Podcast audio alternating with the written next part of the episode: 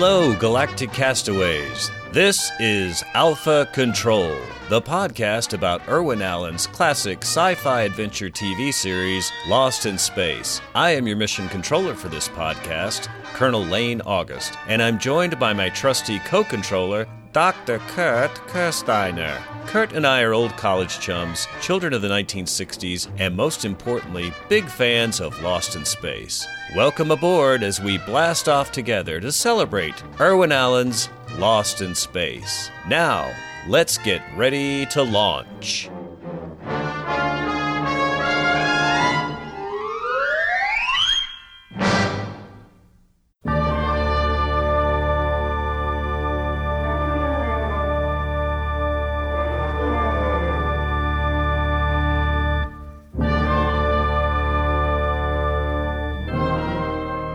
Welcome back, folks, for a special episode of Alpha Control, a Lost in Space podcast. Today I'm flying the Jupiter 2 solo without my trusty co host Kurt, but that's because we have a very special guest to interview Dr. Frederick Hodges. Dr. Hodges has been hailed by the international press as one of the best concert pianists in the world and is sought after by today's foremost orchestras, festivals, conductors, and collaborative musicians.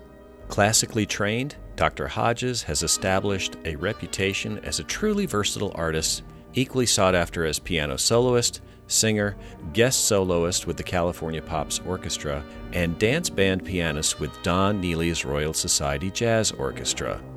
In addition to his talents as a world class musician, Frederick is a lifelong Lost in Space fan and a professionally trained researcher with a doctorate in history from Oxford University. He combined those two interests to become a dedicated chronicler of the classic sci fi adventure TV series, spending countless hours poring over the extensive Irwin Allen collection at UCLA. As a result, he has become a recognized expert on the documentary records for the production history of Lost in Space. The evidence that his research has uncovered offers fans unique and fascinating insights that provide a more complete picture on the series. Because of Frederick's singular familiarity with the show's behind the scenes history, he has moderated several Lost in Space fan event discussion panels over the years. Before we speak with him, I want to give you a little background info on our guest. Dr. Hodges is a native of California where he began his piano studies at age 8. At 13, he began intense classical piano study with two famed San Francisco Bay Area piano teachers who were both graduates of the Juilliard School of Music. At age 17, he won the prestigious Music Teachers of California Young Artist Award. At 20, while still an undergraduate at the University of California at Berkeley, he joined Don Neely's Royal Society Jazz Orchestra as a pianist. In 2001, Frederick earned his doctorate in history from Oxford University in England, where he lived for five years as a member of Magdalen College.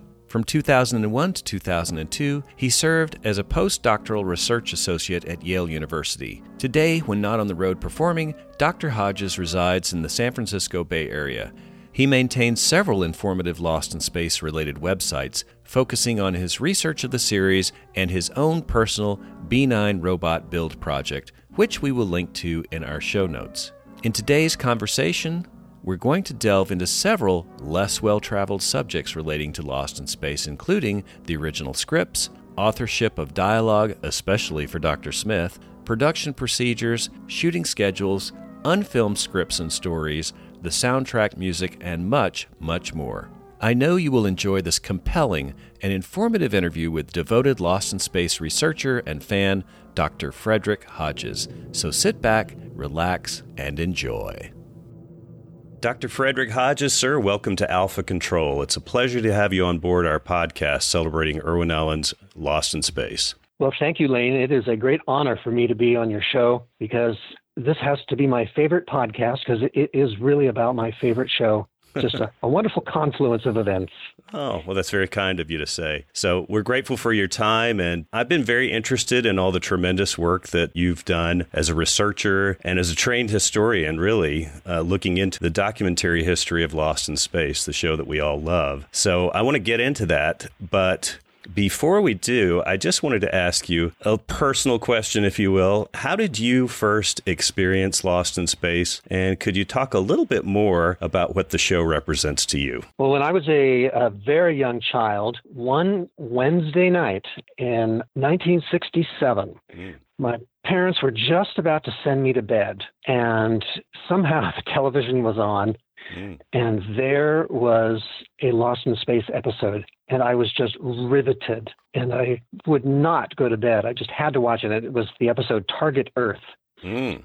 And of course, it was on past my bedtime. And so that is the moment that the seed was planted. And years later, when I was uh, in elementary school, Lost in Space was now on reruns. And I suddenly discovered what that show was that I'd seen so many years before. Well, actually, not that many years before. I just mm. became riveted and would watch Lost in Space every day after school. And it just was the most exciting thing. It was uh, a wonderful show in every aspect when I was watching this was in the late 60s and early 70s, and so the show wasn't that old. Right. seemed quite fresh. You know, there was nothing better on TV. There was no other um, science fiction show that quite matched it. There was certainly Star Trek, which I loved, um, but it was very different in its tone, and I just preferred Lost in Space. Yes, well, it's a it's a familiar story. I've I've asked a lot of people the same thing, and I, I get a very similar answer. So you're, you're kind of like me. I had I had a vague memory of seeing it when it was on in broadcast, but I think most of my watching experience was when it was in the rerun or syndicated phase. And I fell in love with it too, so I can certainly relate. Well, it was certainly an advantage to see it in the um, rerun days because, at least in my case, you could watch it every single day. So you could really um, get the story arc because, you know, where I lived in the San Francisco Bay Area, they just showed the episodes in consecutive order mm. until from the very first episode until the very last one. So I, I saw the, the entire series many times. Yes. Yep. That's great. We've went over your bio. Um, of course, uh, very impressed with your career as a, a musician, a classically trained uh, concert pianist and everything. But uh, in addition to that, you're also a professionally trained historian with a, a PhD in history from Oxford University and significant experience doing research. What motivated you to turn your scholar's gaze gaze towards Lost in Space? I guess it was inevitable because I had been so um, fascinated with the show since childhood that when it came time to learning more about the show, which I wanted to do, there was just no information out there that I found satisfactory. There certainly were lots of fan produced books, mm. um, all of which were really quite wonderful in their own way. They frequently had interviews with the cast, but there was nothing that went into the, the detail that I wanted. Most of the books were just essentially synopses of the episodes, but I wanted to know what went on behind the scenes. Who was um, working in the meeting room and the production rooms to make this show so great? Mm. And so that's what drove me to go to the Irwin Allen archives at UCLA and find out the truth. It was an amazing experience doing that. Oh, I can imagine. Now, when when did you first start uh, your research into Lost in Space? How long ago was that? The serious research uh, began in about 2002, 2004. As soon as I got back to the United States after living in England for many years. Okay. And uh, you mentioned that the Irwin Allen archives are at UCLA. Do you have to be a trained PhD or whatever to get access to that? What's the what's the protocol there? Yes, you have to um, write to the librarian in charge of the film and television archives and request permission to come to the archives and view the materials. So, because I had uh, what looked like good academic credentials on paper, Mm. They were willing to let me in. Uh, so th- these archives are not open to the public. I see. But thankfully, I was able to get access and just repeatedly went down to the archives, pored through them until I'd gone through all of the uh, boxes related to Lost in Space. Well, paint a little picture for us, for those of us that don't have that kind of access. What, if we walk in to the Irwin Allen archives, what are we going to see? What does it look like in a physical sense, if you can give us a description? Well, there's no room called the Irwin Allen archives. The Irwin Allen archives are essentially a collection of all of the papers related to his um, television and movie productions.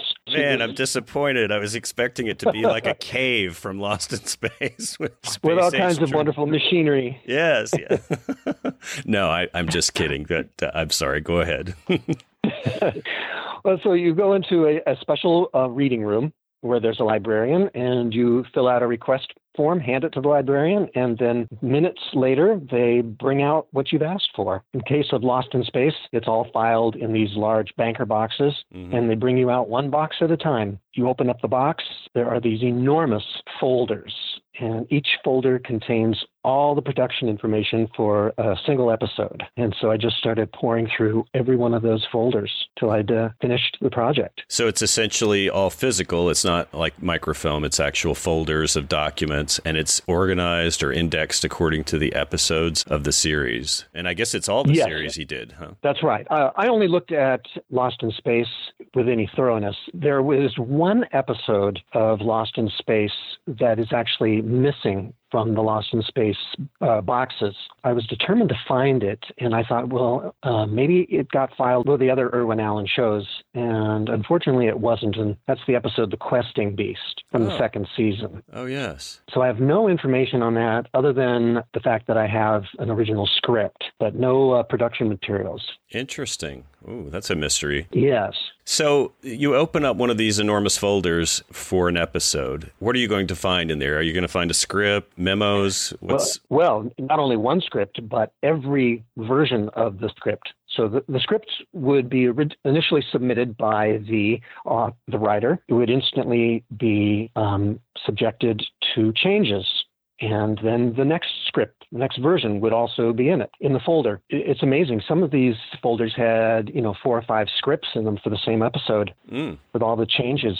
It's fascinating because you can trace the development of the script from its initial authoring until the final production. But in addition to the scripts, there would be the original, what's called a treatment. The writer would create a little one or two page synopsis of the episode and submit that. I see. Based on that treatment, he would be given the green light or the red light on whether to produce a whole script and submit it. But all of that would be included. And then, quite interestingly enough, there would be budgets, budget summaries for each episode mm. that would list, you know, everything that would be required, whether it's a, a, special prop or whether it's an existing prop that needed changing or cleaning. For example, the robot was constantly being repaired and repainted. And so every time he was repainted, that cost, which was let's say $100 would be included in the budget of that episode for which oh. he was repaired. And then there would be these sheets called cast requirements, which would detail who was supposed to appear in the episode, including any guests. There would be detailed script analyses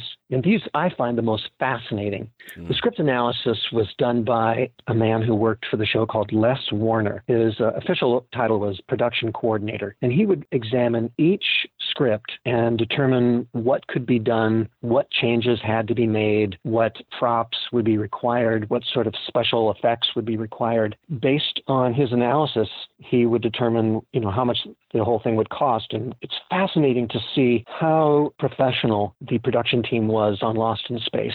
They worked so hard on every episode with meetings that would take place months before any um, film was actually shot. Mm. And once I got closer to the filming dates, they would create these production reports that would detail everybody time that they would arrive at the studio, the time that they would leave, the time that they would take lunch, mm. how much film was shot. Now, it's really interesting that the script is divided into scenes, and these scenes are not exactly what you would think of in terms of like the scenes of a Shakespeare play. In a television script, a scene is essentially any line of dialogue for which there is a camera setup. And anytime the camera changes, that's a new scene.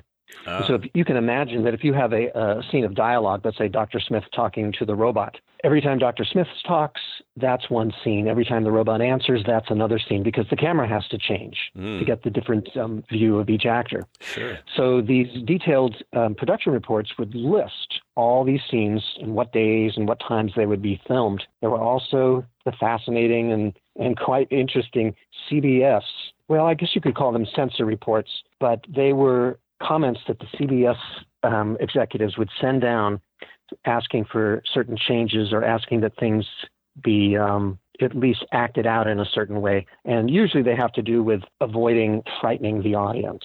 Right.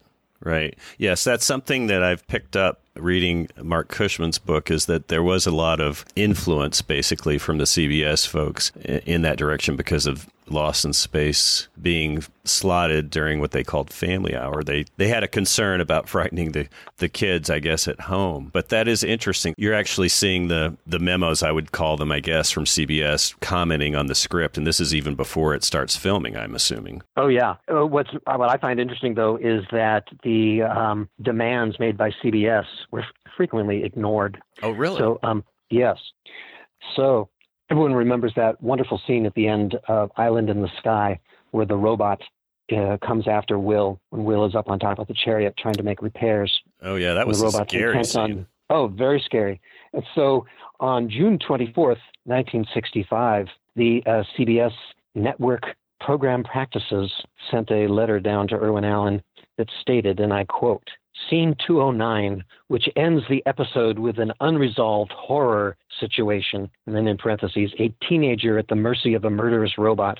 Mm. Close parentheses, is unacceptable. Well, obviously they ignored that. Yeah. Because that scene is there. It's there, all right. And then, and then a little bit later, August 9th, another memo which states the changing of the word kill in the robot's line to the word destroy and the deletion of scene 209 lessens the frightening aspect of the tag sequence. However, our concern is not entirely eliminated, and we must reserve final judgment until the film has been viewed. Mm.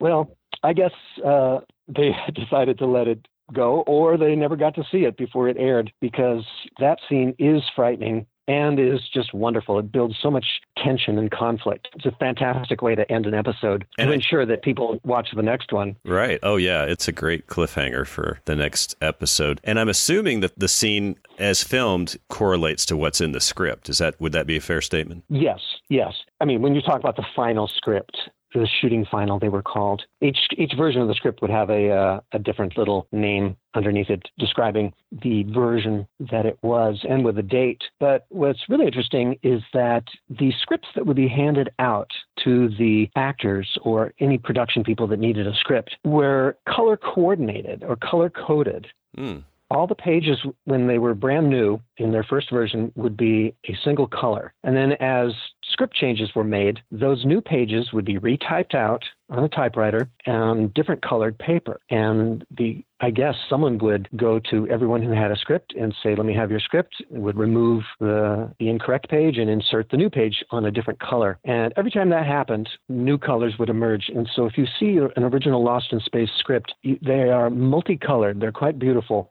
just because mm. of the paper that they use. And if you have one with almost no color changes or a solid color, then you know you've got one of the very first versions of a script. Oh. I but see. it just goes to show uh, again how careful they were with the production. That every nothing was left to chance. Everything was worked out well in advance because a television show like Lost in Space, which was on a very tight budget in terms of the time that they had to film each episode, had to be planned down to the second. Mm. They, they couldn't afford to waste any time or go overtime, which of course they did almost always. Sure. And as Marc Cushman goes over in his book, they would have to come up with many ways to save time so that they could deliver the um, final product to CBS with uh, enough time. Right. Speaking of that, so you mentioned they put these changes to the script. Is it possible to discern? I guess it's possible to discern when those revisions were made. I'm, I'm assuming there's dates associated with that. Yeah, the, there's dates. And why those revisions were made? I mean, is it so? So, for example, you talked about the memos coming down from CBS. Can you tell in the script itself that a change was made because of that memo, or you just have to infer that based on the other documents in the folder? I think you would have to infer that. Other changes could be related to the very detailed memos that Les Warner would would create. Although those memos from Les Warner were done early in the process, and so other changes must have occurred for other reasons, perhaps at the director's behest. Mm. For instance, the director would have a script. These are these are fascinating too. The director's scripts are heavily marked up in a very special way in sort of a, a, a director's shorthand. I've seen uh, many other Hollywood scripts, and they all seem to follow the same pattern in which the director would break up the script into the various camera angles. And so all of those things are there. And it may have been decided that this scene would be too hard to film or too expensive or take too long to film as originally indicated in the script. Mm-hmm. And for those reasons, changes would be made. So, I mean, there are all kinds of reasons why changes would be made, but on, on on Lost in Space, the changes were done for very solid production reasons. Right. That has got to be fascinating to see one of those director scripts because of all the director shorthand markings that you mentioned there. That would really be interesting. And that, because we've commented as we're reviewing the episodes, Kurt and I, you can tell the more sophisticated directors, you can really tell the time that they took setting up some interesting camera angles or framing or composition and everything. And it's it's really neat when you've watched the shows a couple three times to pick up on those things. So that would be fascinating to see the scripts marked up for the directors. Yes, um, absolutely, especially for an episode like um, Wish Upon a Star, which is one of my all-time favorites. The camera angles and the cinematography in general on that episode are just spectacular. They're as good as the, the finest Hollywood movies could be. And the director in that case was Sutton Roley. Mm. But the cinematographer for the show was a man named Gene Polito. He had decades of experience and training and so he and his staff could set up the camera angles and set up the lighting very quickly and efficiently because um, they just didn't have time to spend hours, you know, shifting the lights and making things just perfect. Gene Polito could get it perfect on the first um, try. On that episode, they just go to town with fantastic camera angles. Oh, um, oh yeah. Interesting vantage points and lighting, and um, also interesting lensing effects. Right. And there's even some uh, handheld camera shots in that particular episode. At least they appear to be with yes. with some really neat close-ups that really sell the mood in that one. So, what about some other pre-production planning materials? Another gentleman named Bill Hedges has sent me pictures of I think they're called like story maps or something like this that that sort of plotted out the, the action of an episode. Are there other things like this? Maybe storyboards or anything like that that are associated with Lost in Space? Yes, and that's another absolutely fascinating thing on Lost in Space is that almost all the episodes were fully storyboarded. Wow. And again, the, the, purpose of a storyboard is to enable the cameraman to set up the camera angles well in advance. It also helps the director decide exactly how he's going to shoot each scene. And given the, the fact that Lost in Space was really only supposed to have six days of shooting for each episode, it is astonishing to me that they would take the time to storyboard. You'd think, well, why add all that time? Well, well, the storyboarding wasn't done during the six days. It was done long before, weeks, if not months before. And it just helped them keep to their six day time limit, or at least as best they could. And what, what I really found fascinating, Lane, is that there are storyboards, for instance, on the episode There Were Giants in the Earth, storyboards for scenes that did not end up in the final released episode. Oh. And th- these scenes are actually in the script, and these scenes were definitely filmed because when I look at the production call, uh, sheets. Those scenes were filmed, and I know exactly what day and what soundstage. And I'd love to be able to find. I wish someone could find these scenes because they're scenes of the uh, the giant coming to the Jupiter 2 oh, on several occasions. There are scenes uh, with Penny and the giant. Penny. Um, she's in this giant mushroom field and she comes upon a giant and there's a giant flower that she picks and she hands it to the giant. The giant takes the flower, looks at it, and walks away. And in addition to the storyboards, wow. there actually is there photographs of the giant holding this flower. Wow. And then there's another wonderful scene where uh, the, the giant comes to the Jupiter 2 holding the flower that Penny had given him and hands the flower to Dr. Smith. And all of this was filmed.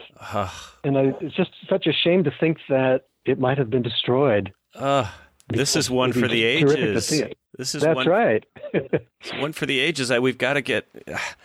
I wish I'd known that before I talked to Kevin Burns. I wonder if he has any clue as to whether or not that that's hiding somewhere in a Fox archive or something like that, because that would be I got to believe if it if they had access to it, they would have shared that because that's amazing. I imagine so. If anyone can find it, Kevin Burns is the man who can find it. But you know, but nevertheless, I, we we do have the photos and the storyboard to um, help us uh, imagine yeah. Well, gosh, thanks for sharing that. That's oh that.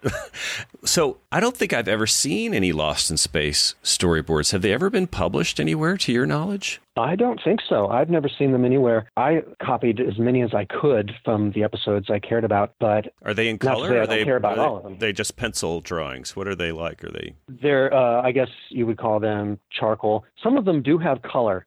Okay. Interestingly enough, but most of them are just charcoal or pastel. I, I very nice, very artistically done. Uh, yeah, I'm sure they had 20th Century Fox, they probably had a, a whole art department that did that sort of thing. I'm very envious that you got a chance to see all that. And those travel maps, I think, were also very interesting documents because one of the things people don't realize is Lost in Space was using a lot of soundstage real estate to film those episodes, wasn't it? Oh yeah. Well, yes and no. The um, the travel maps are very important because they would help the director and the cinematographer plan out extensive scenes to make it seem like the uh, let's say Will and Dr. Smith are walking long distances, but really they're just walking in circles around the uh, sound stage. But if you uh, film it in just the right way and change the direction people are walking, you can make it seem that they're walking you know large distances. Sure. So um, that's one of the purposes of that. Interestingly enough, though, the travel maps are not included in these uh, in the Irwin Allen archives. Oh, they must okay. have been at Fox, and Bill Hedges acquired them either from Fox or from some intermediary. I see. Okay. I, and there are also uh, fascinating blueprints, of which he has a, a, wonderful collection, that would be done of the various props that were constructed for each episode. And those, again, are not in the Irwin Allen archives. Yeah, there, there, are a lot of things that are missing from the archives and probably were never there. And I don't know why. Uh, it would be nice if all of this stuff could be combined at some point. Sure. Well, let's get back to the script. Just I had another question that I forgot to ask you about. The episodes time out at about 51 minutes or so, I think, and that includes the, the opening and closing credits and everything. I've only gotten a chance to see the little reproduction script that's included with the Blu-ray package for I think that's for No Place to Hide. How many pages mm. is a is a typical script? Typically a Lost in Space script is just under 70 pages. Okay. 67, 68 pages long. And of course, as you know, the rule in, in Hollywood is that one page of script equals one minute of film time. So even at um, 67 pages, that's too long. But uh, so I'm not quite sure how they adapted that. I guess some some pages were uh, didn't take as long as a minute, but yes. that's how long they are. They contain fascinating information. I'm very fortunate that I have a, a complete collection of scripts. Even when you read the scripts and see the final product, they're not identical. There are differences sometimes you wish that they had filmed it exactly the way the script is because the scripts frequently are more serious than what actually emerged in the broadcast episode. I see. So the, sh- the show might have had more of a science fiction tone if it had been filmed differently, even just using the same scripts. Does the script also include? Does it describe like special effect shots or you know? Oh yes, that type of uh, thing. not in great detail. Those the detail for those shots, which are frequently called inserts um, or burn-ins, would be done on a separate sheet, and those separate sheets are included in the um, in the archives, and they're fascinating because every one of those special shots, those process shots or inserts, cost money. Mm. Every time you see um, an image on a screen, let's say they're looking at, um, I don't know, like a, a television screen and some alien appears on it. Well, that is very special uh, and complicated process shot that usually costs about $400 to do, no matter how long it lasted. So Lost in Space had to be very careful in the uh, number of special shots like that, just because they had to uh, stay within budget. Oh, yeah. I mean, this is the days before computer animation and everything like we have today. So everything was either a physical model that had to be filmed or a, an animation that had to be done on an old fashioned animation stand by a, an artist with, you know, cels and all this sort of thing. So I can imagine it was expensive. And yes, it's not only that, though. So there's a, uh, a scene, for example, in War of the Robots where the Robotoid picks up this mirror like object and puts it on a rock and it turns on and there's this alien talking to him as if it were you know a, a 1960s skype machine yeah. well how did they do that? They had to physically go to the negative and remove the interior of that mirror device and then paste behind it, frame by frame, um, the image that they wanted to appear there. In this case, the image of that dog like alien face. That is a lot of work. Wow. But that is why it costs so much. That's why they had to be limited in the uh, the number of such shots because not only did they cost a lot, but they took a lot of time. Right. Well, that's fascinating. Now, let's talk about this little, since we're getting into scripts and the filming and everything. This is an interesting topic in Lost in Space lore, and that is the amount of input that Jonathan Harris had on his dialogue and direction for his character, Dr. Smith. I've seen cast members and crew members in interviews or in writing state that eventually Jonathan Harris was more or less given carte blanche to rewrite or even at sometimes ad lib his lines. What does your research show, and what, what can you tell us about that issue? That is a fascinating issue. I guess we can preface it by saying that Jonathan Harris would appear on various talk shows, and especially during the release of the Lost in Space movie in the 1990s. And he was a wonderful interviewee. Mm. He was hmm. so entertaining, funny. And of course, the the rules when you're being interviewed are be funny, have interesting stories, and say something that really surprises people that they'll remember. And so the stories that he came up with were about how he um, wrote all those lines about the uh, the robot, those wonderful insults. Like like bubble-headed booby and exactly. It makes a wonderful story, and so I just naturally accepted it. And then when I started collecting the scripts and reading them, I found, well, gosh, all of those insults are in the scripts as submitted by the authors of the scripts. And that seems to be the case all around. The only thing I can imagine is that it's possible that Jonathan Harris would send memos off to the writers after the script was initially handed to him, and, and he would request that changes be made based on new alliterative insults that he might come up with. That's possible. I just have never seen any evidence of that.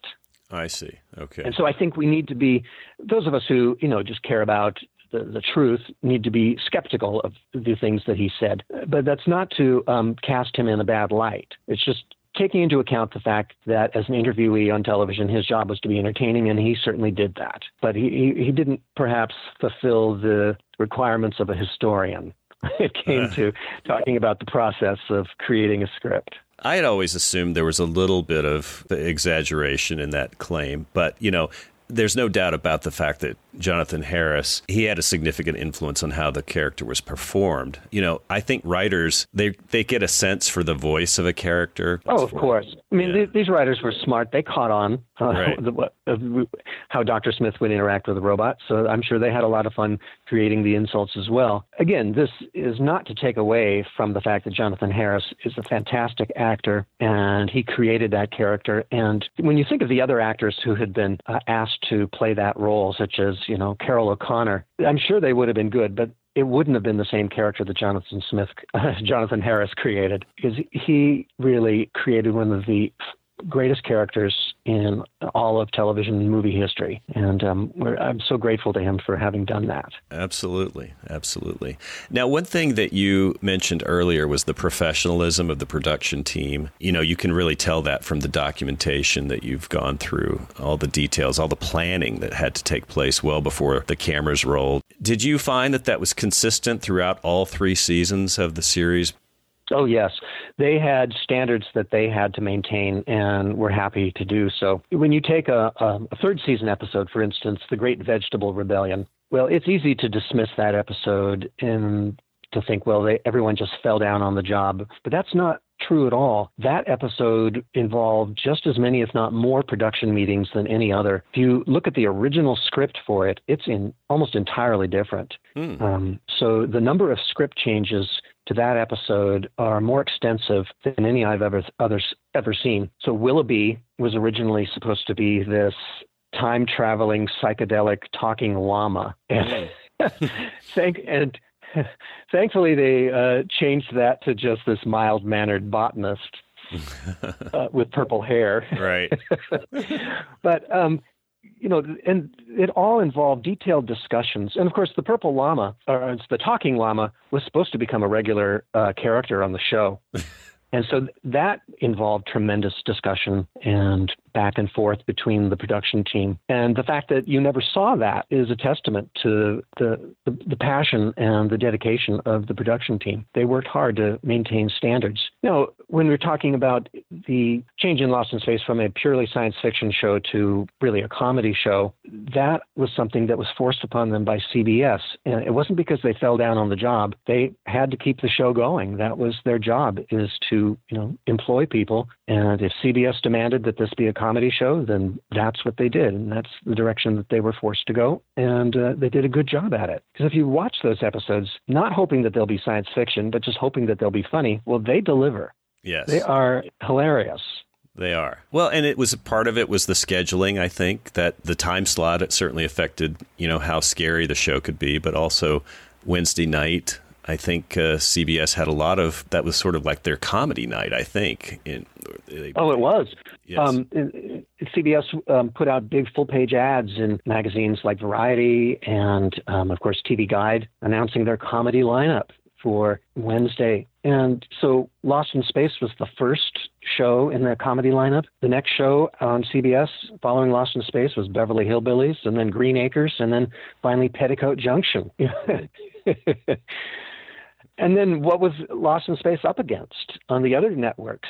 Um, well, the only sort of serious show, if you can call it that, would be The Virginian, which was a Western, and then Batman and The Honeymooners. So certainly Batman and The Honeymooners are uh, comedy shows, and that was the competition. So it had to adapt, or it, it would have failed. And it's it's wonderful that it lasted three seasons.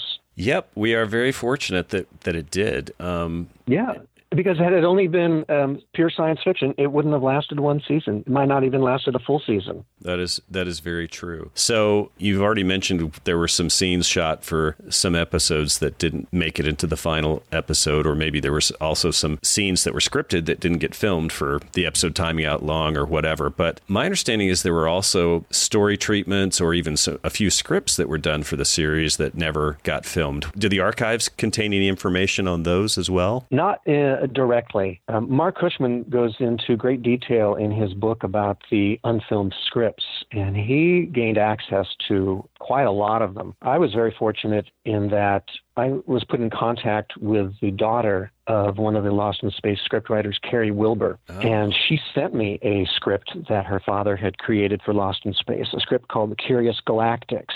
Marc Cushman goes into detail about this particular script, so I encourage people to read the book. The script was uh, commissioned, and why they didn't film it, I don't know. I guess uh, for whatever reason they didn't need it. But early on in the show, while they were filming the first five episodes, Irwin Allen put in a request for new scripts.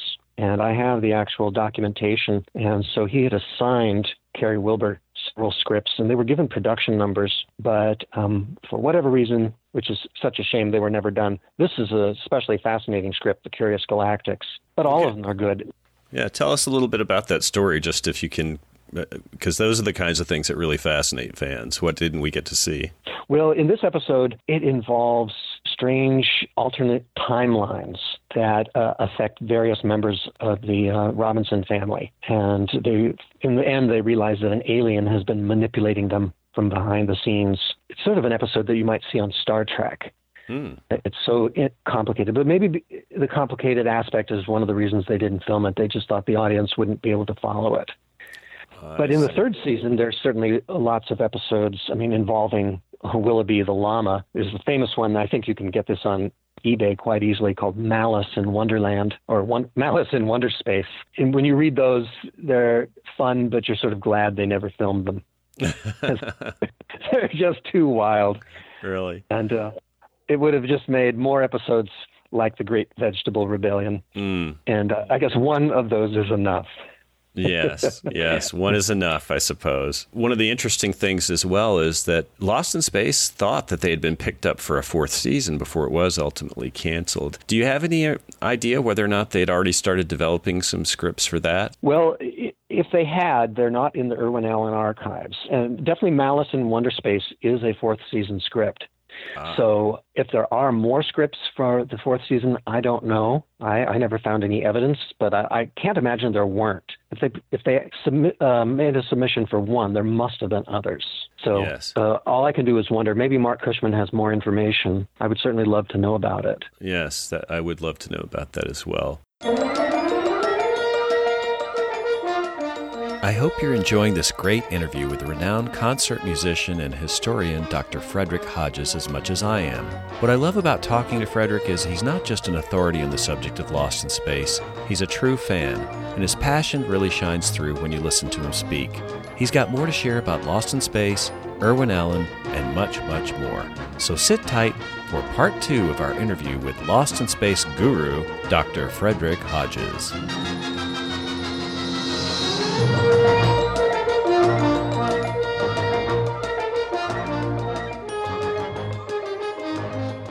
You also mentioned that the filming schedule was tight. Six days was planned for that.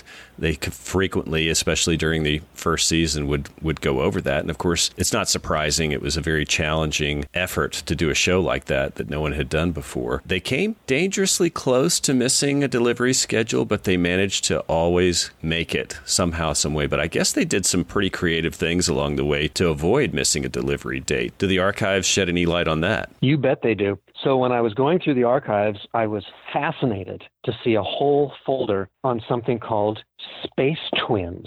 And hmm. I thought, oh my goodness, what is this? This is some episode that I've never heard of that's not been filmed or not been aired. And I pored through this, and the plans for Space Twins were initially proposed on August 12th, 1965. Well, August 12th, 1965, that is during the filming of Island in the Sky, the very third episode. And so it was by that third episode that they realized they were in trouble in terms of going over time. But the they didn't implement Space Twins until much later. And so when I read through Space Twins, the initial proposal were for two episodes, neither of which were ever filmed or even scripted. They were just sort of ideas on how you could film two episodes at the same time in order to um, get back on budget. So there never was an, uh, an episode called Space Twins. It was a little bit misleading. But instead, they came up with the idea of filming,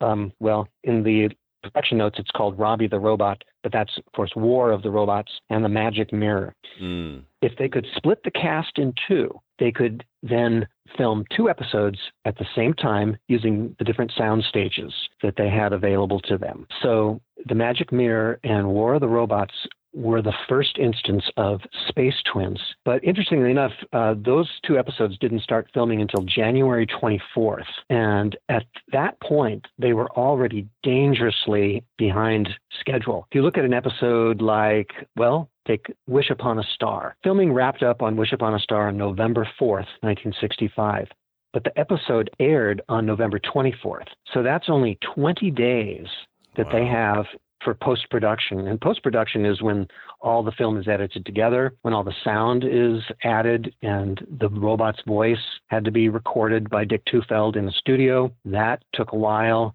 Sound effects, the music had to be added and edited. You know, there's a, million things that have to be done in all post production. titles have to be made. The titles, and then of course you have to print 35 millimeter copies. All of that in 20 days. Well, that's you know almost impossible to do, but somehow they uh, were able to do it. And then, for example, Attack of the Monster Plants. That wrapped up filming on December 3rd, 1965, but it aired December 15th. Mm. Only 12 days for post production. So, uh, which is just not enough. I'm sure um, Irwin Allen got a lot of angry phone calls from the uh, executives at CBS. Finally, starting January 24th, they went in, to production with the so called Space Twins. Magic Mirror finished filming on February 1st.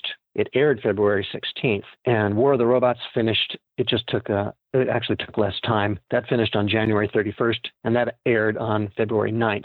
Again, almost no time. Right but that caught them up. So, for example, the next episode filmed was The Challenge, and that finished filming on February 10th, 1966, but it didn't air till March 2nd. So they had quite a bit of time there. Yeah, they gained but, some breathing room, I guess. Um, a little breathing room, but not enough. Uh, and so starting on March 11th, they filmed another set of space twins, and that is All That Glitters and The Lost Civilization. Those both started filming on March 11th. All That Glitters finished on the 18th, and Lost Civilization finished on the 21st of March. And they aired, well, All That Glitters on the 6th, and uh, Lost Civilization on the 13th of April.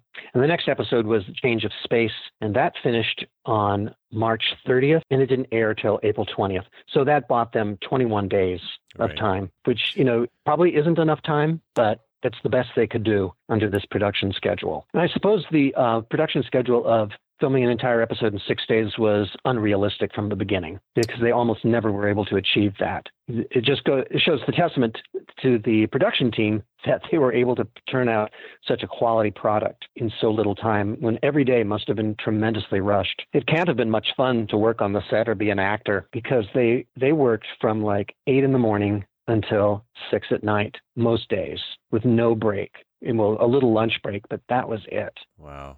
Well, that Space Twins concept really saved their bacon, it sounds like. And I can tell you, as a, a guy that's just gotten into production as a podcaster, I appreciate this because the one thing they told me if you're going to publish every week, publish every week. The worst thing you can do is is miss a week because you will tick off all your listeners that are waiting for the new one to come out. And I feel like that sometimes. It's a challenge. And man, when you're talking about millions of dollars on the line and network executives breathing down your neck, they were uh, they were very fortunate, and that Space Twins thing worked out. And, and and as a viewer, that's interesting to hear because you wondered as a kid sometimes, hey, how come Penny wasn't in this episode, or how come only Dr. Smith and June are in an episode? Episode or whatever. You know, it made you scratch your head. I wonder if they were sick or something. No, they were trying to get caught up. Yeah, they were they were working just on a different soundstage, and of course, it helps balance the view that sometimes you would hear when cast would be interviewed. There was always the suggestion that certain actors would would anger Irwin Allen, and then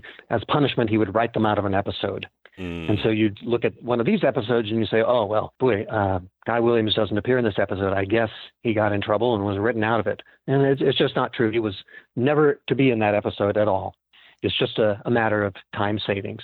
And of course, they had really learned their lesson during that first season because during the second season, from the end of shooting until the air date, there was almost always a two month leeway. So it just showed that they had learned a lot from the experience of the first season and were able to adhere to the shooting schedule that CBS had asked them to follow. Right. Well, I think that part of that too is I think they started filming a lot earlier for the second season than they did for the first season.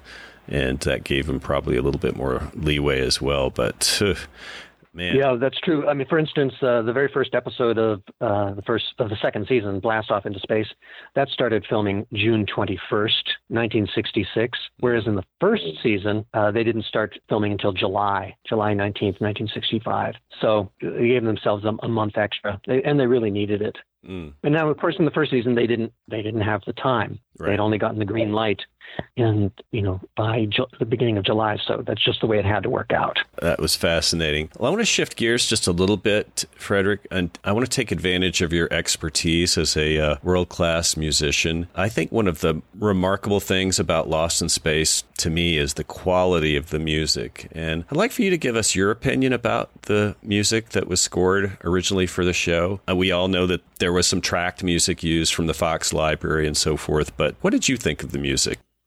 Well, I think any uh, musician would agree with almost any fan who watches the show that the music is not only an integral part of the experience of the episodes, but one of the key elements because the scores that John Williams produced are just fantastic. Some of the best work he has ever done. And it, it shows the influence of Stravinsky, and Arnold Schoenberg, early Arnold Schoenberg, I should say, and just the whole history of film music is.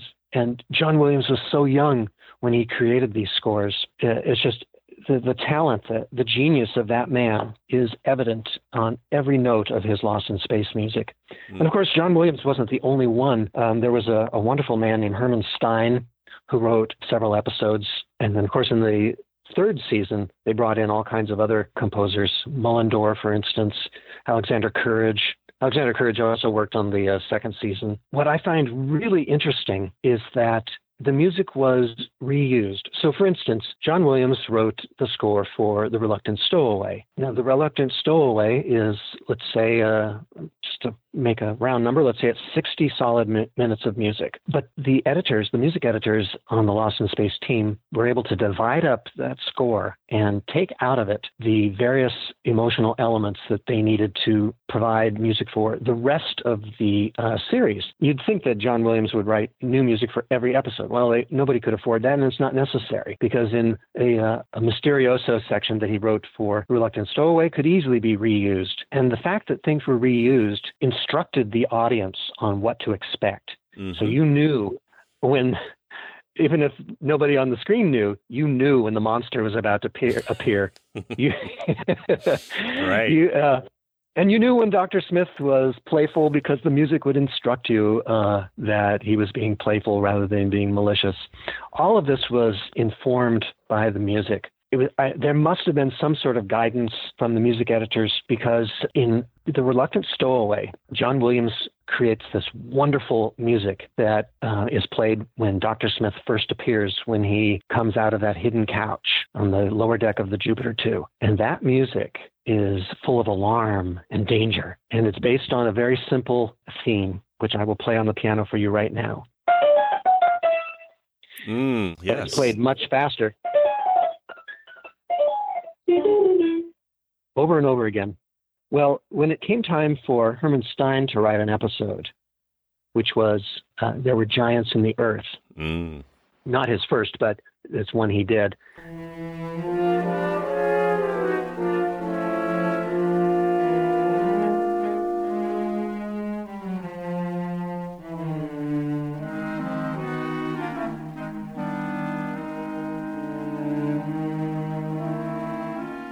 There's this a wonderful extended scene of Dr. Smith going around the campsite, supposedly helping people in their various tasks.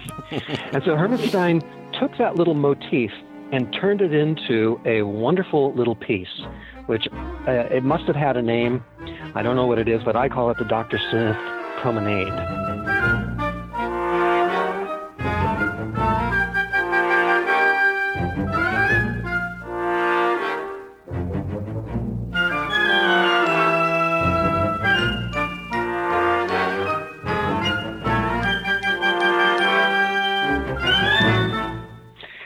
Dr. Smith promenade is played behind him as he weaves about, you know, up to his mischievous deeds.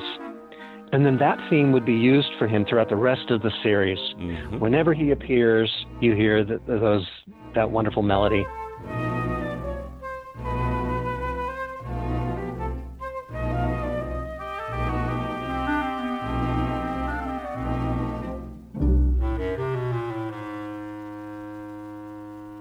The robot had his own theme that John Williams created for him.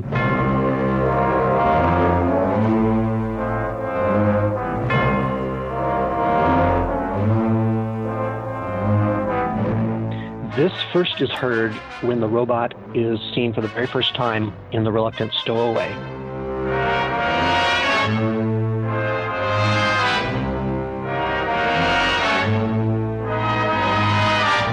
Obviously, he created this with an idea that it would be used in other scenes.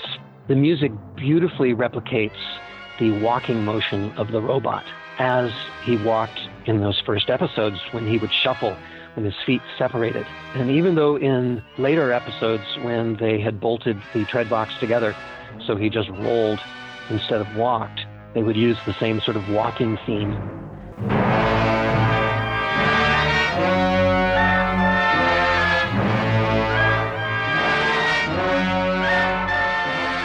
It's really quite interesting. If you listen carefully, you'll hear the basses and the cellos and the uh, the other low instruments like the bass clarinet playing this shuffling theme. So to me, that sounds exactly like the robot walking. It's yes. just uh, tremendous that he did that. And of course, the chariot has its own theme. Um, every time you see the chariot, uh, when it's rolling across the desert landscape, they play the chariot music. And then, of course, there's the famous family theme, also created by um, Herman Stein. And this sort of music is following the best tradition of Hollywood film music writing, the creation of leitmotifs in the Wagnerian style that tell you who is on the stage and what that person's emotion is, because the, the music slightly changes depending on the uh, the scene and the mood. And so anyway, uh, Lost in Space music is one of the greatest scores ever produced. I would love to shake John Williams' hand and thank him so much for all that he did.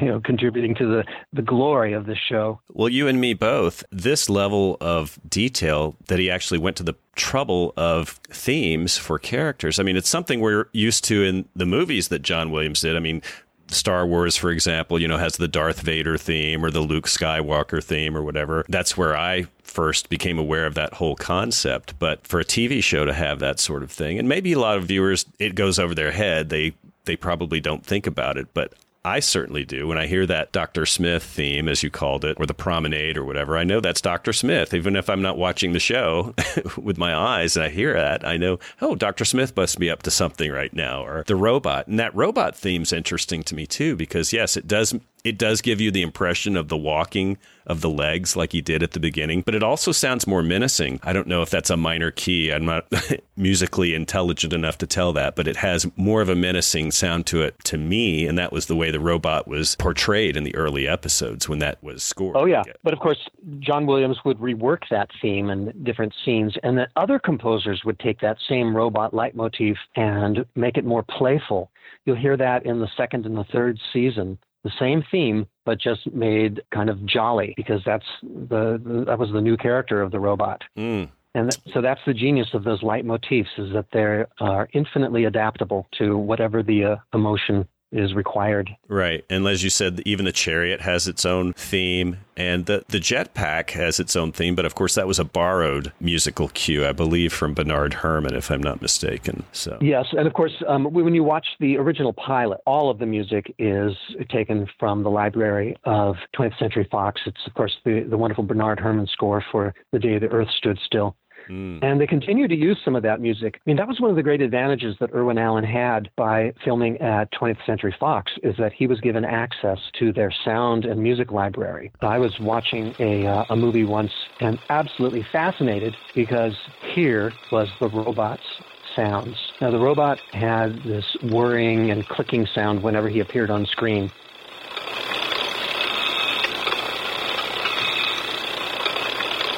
Now, that sound was created for a movie called Desk Set with Katharine Hepburn and Spencer Tracy, and it's the sound of this giant room-sized computer. Oh. And so that ah. that sound effect was created for that movie, but it stayed in the library at 20th Century Fox, and so naturally, uh, the sound editors at Lost in Space grabbed that and, and used it.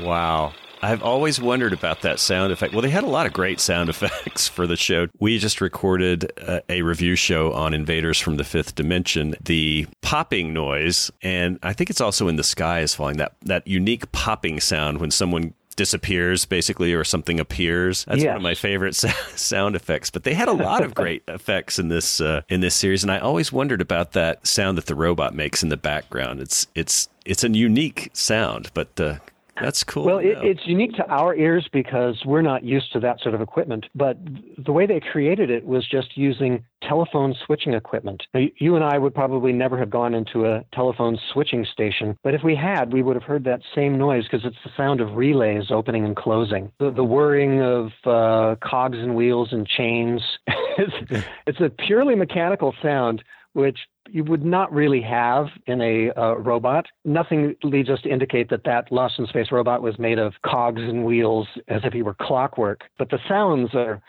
suggest that he was made of clockwork. Right. So right. it's a little bit of an anachronism, but it doesn't matter.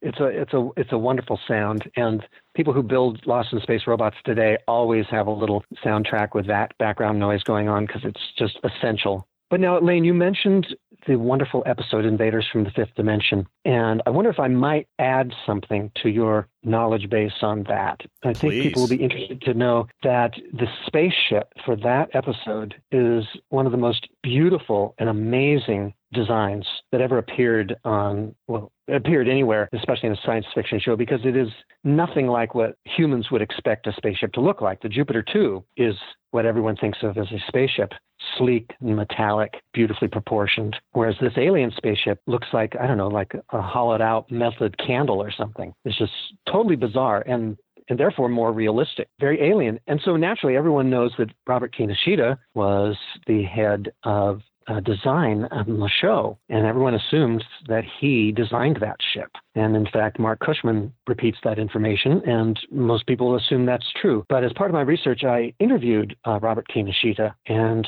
I was praising him for his wonderful designs, and I showed him a picture of that alien ship and pointed it out as you know sh- proving his genius.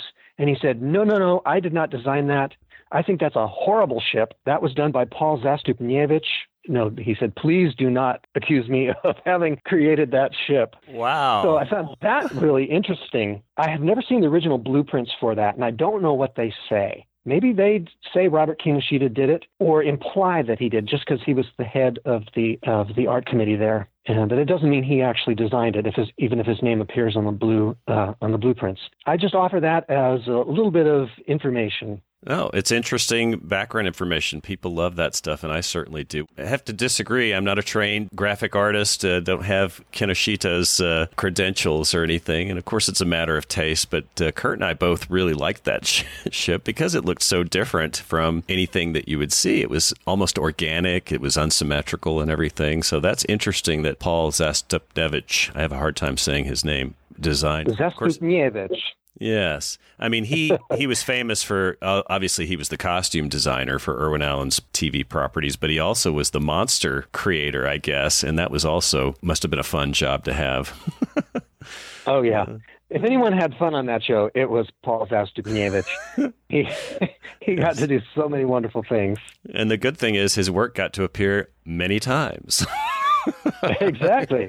you know, oh, that's great. That's all. It's all fun. It really is. Now, you you gave me an opportunity to segue to another topic, and I, I know we're being greedy with your time here, but I'm having a good time talking to you. I interviewed a friend of yours, Craig Reinbrecht, the uh, leader of the B9 Builders Club, and I understand that you're a proud builder yourself. You have some websites. We're going to link to your websites, your research ones, but you also have a website on your B9 robot. Uh, tell us a little bit about yours. Well, my robot is a first season robot. So it has the coloring that one would have seen in the first season. And of course, you might think, well, but the first season was in black and white. How do you know what the colors were? Well, we hmm. know because there were color photographs taken of the robot. And so we know exactly what colors he was. And since the first season is my favorite season, I decided that would be my robot. Yeah, it took a number of years to produce, and it's still not finished. I, I think no one who's built a robot um, would call it finished. There are always upgrades that you can make and little tweaks here and there. Sure. But it was a wonderful project to work on and it's given me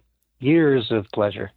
Well, I learned a lot interviewing Craig. We're actually recording this episode in the early part of July 2018 for all you people listening in the year 2100. But in June of 2018, I got to go to Wonderfest in Louisville, Kentucky, which is a sci fi fantasy convention. And the B9 Club had nine robots there. It was my first time to see them in person. Boy, was I jealous. And I'm, I'm very envious of anyone that, that has one of those things. They're just awesome. They're just so fascinating. And everybody that walked into that room, they, they actually needed a bigger room, but it was cool seeing that many robots in one place. Yours would have been welcome there, I can tell you, Frederick, because there were no first season versions there there, but um, there were a lot of beautiful robots, including Craig's. And I learned something that people build them in different ways. For example, Craig's is a suit. He tried to make his, I guess, as much like the original suit that Bob May wore during the filming of the series. And then there's other versions. Is yours a suit or more of like a statue? I don't know the exact terminology, but is, what kind do you have in that regard?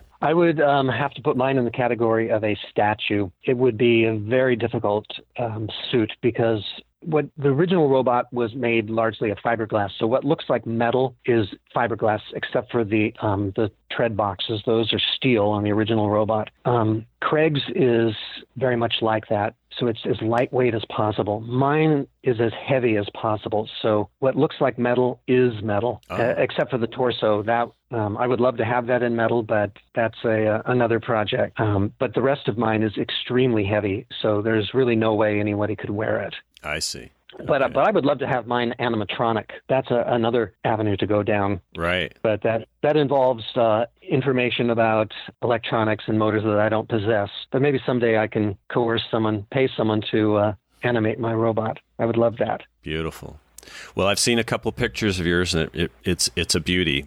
One of the things that uh, that B9 Club experience offered you is you you actually got a chance to meet Kevin Burns in person. I understand. Yes, we had our famous trip down to uh, Beverly Hills to uh, spend some time with Kevin Burns. It was a marvelous experience. Kevin was so gracious and so generous with us that we'll, we'll never forget it. But, uh, but that's sort of typical of the Lost in Space community, as we call it. Everyone is so nice and so helpful. That's been my experience. Know, I can tell you that. I, I've just been floored. I, am a newcomer to this whole thing, not not being a Lost in Space fan, but actually being active. You know, trying to participate in a small way in the community. And and I agree with you, Kevin Burns. I got to talk to him, and he seemed like such a genuinely nice person. And of course, uh, I feel like people that like Lost in Space really owe him a big debt of gratitude for all he's done to keep the keep the flame alive all these years. So Oh, that's right. Without Kevin Burns, we wouldn't have the Blu-ray, we wouldn't have had the DVDs or even the VHS tape versions. There would just be nothing available. He has he's a wonderful steward of the um, Irwin Allen archives and has done so much to keep it alive and keep it thriving. I mean, he's also one of the producers on the, the wonderful new Netflix TV show. Absolutely. Which is also also part of the uh, Lost in Space family, uh, fam- the, the history of the show. And we owe it all to him. Now, I understand he has a little bit of personal memorabilia himself. Oh, yes. Well, he has a robot, as you, one would expect. He showed us in his garage, he had the original full size, well, large size model of the chariot. Oh, you mean the one that they used to film? The the miniature? Yep, oh, the miniature. Now, miniature is uh, in quotes. It's very large. Um, it, it, could sit comfortably on the average dining room table and take up much of it. And that it has cool. the little the little dummies inside, uh, dressed in their parkas. it's, it's really an amazing piece of workmanship. Mm. And so he has that, and of course. Um, one thing that he has that I really loved is, of course, this was when we went to visit him before the Blu-rays came out. But he had a complete set of every episode on 16 millimeter film. And of course, the 16 millimeter film has a much finer, more beautiful image than the VHS tapes did, which were available at that time. So you really saw everything crystal clear. Wow. So, I mean, so not only is he in charge of the, the Irwin Allen papers and archive, but he, he loves the show and he loves sharing his, his love of the show with other people. It's, it's such a, a wonderful thing to have someone like that in charge of, of the show and its legacy. It sure is.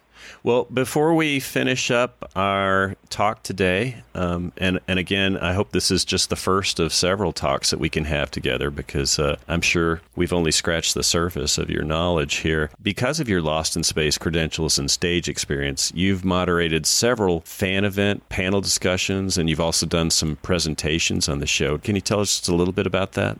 Yes, the Lost in Space uh, B9 Robot Builders Club put together a festival called LIS Fest, Liz Fest 2003, which was held in Cleveland, Ohio. Really, it was mainly organized by Craig Reinbrecht and Mike Joyce, but I helped out in the tiniest way by being the interviewer of two of the stars from the show, Mark Goddard and Bob May. So we had them come up on stage and I asked them questions and we showed clips from uh, the show highlighting their talent. And it was a wonderful experience getting to know them and mm. having them reveal their insider information mm-hmm. on the on the show. Mm-hmm. Yeah, and then of course through Kevin Burns we were able to meet Dick Tufeld, and who was an absolute wonderful gentleman. Mm so knowledgeable and so friendly. Um, again, it just just just goes to show that this show created a wonderful feeling in so many people, in the people who worked on it, and in the fans. That it is uh, really a a wonderful cultural artifact of that era that keeps on living and, and thriving because of the uh, the wonderful feelings that it generates. Yeah, it's a special thing. It really is. That's great. Well, I think we'll probably wrap it up here. I'd just like to give you an opportunity before we go to let our listeners know where they can catch up with you. We're going to link to your websites, as I said, but where else can we catch up with you in the future?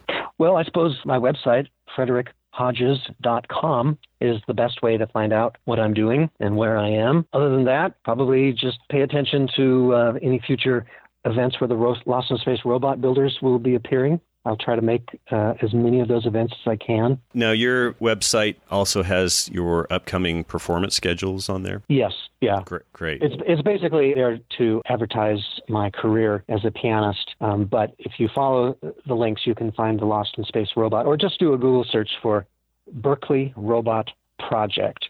That'll lead you to my uh, Lost in Space robot page. Okay.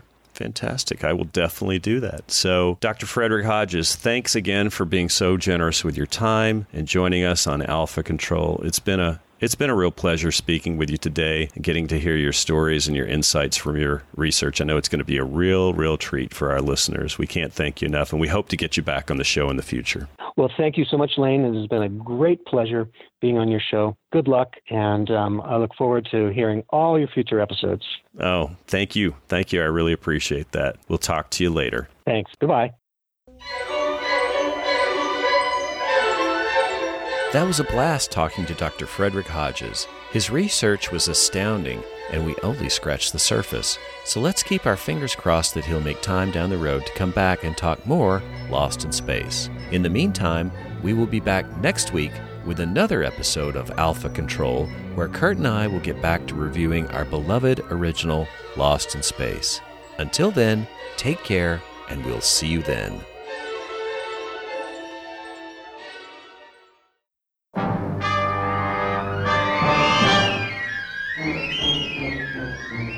Thanks, fellow galactic castaways, for listening to the Alpha Control Podcast. Please leave your comments or questions on our Facebook page, Twitter, or email us at alphacontrolpodcast at gmail.com.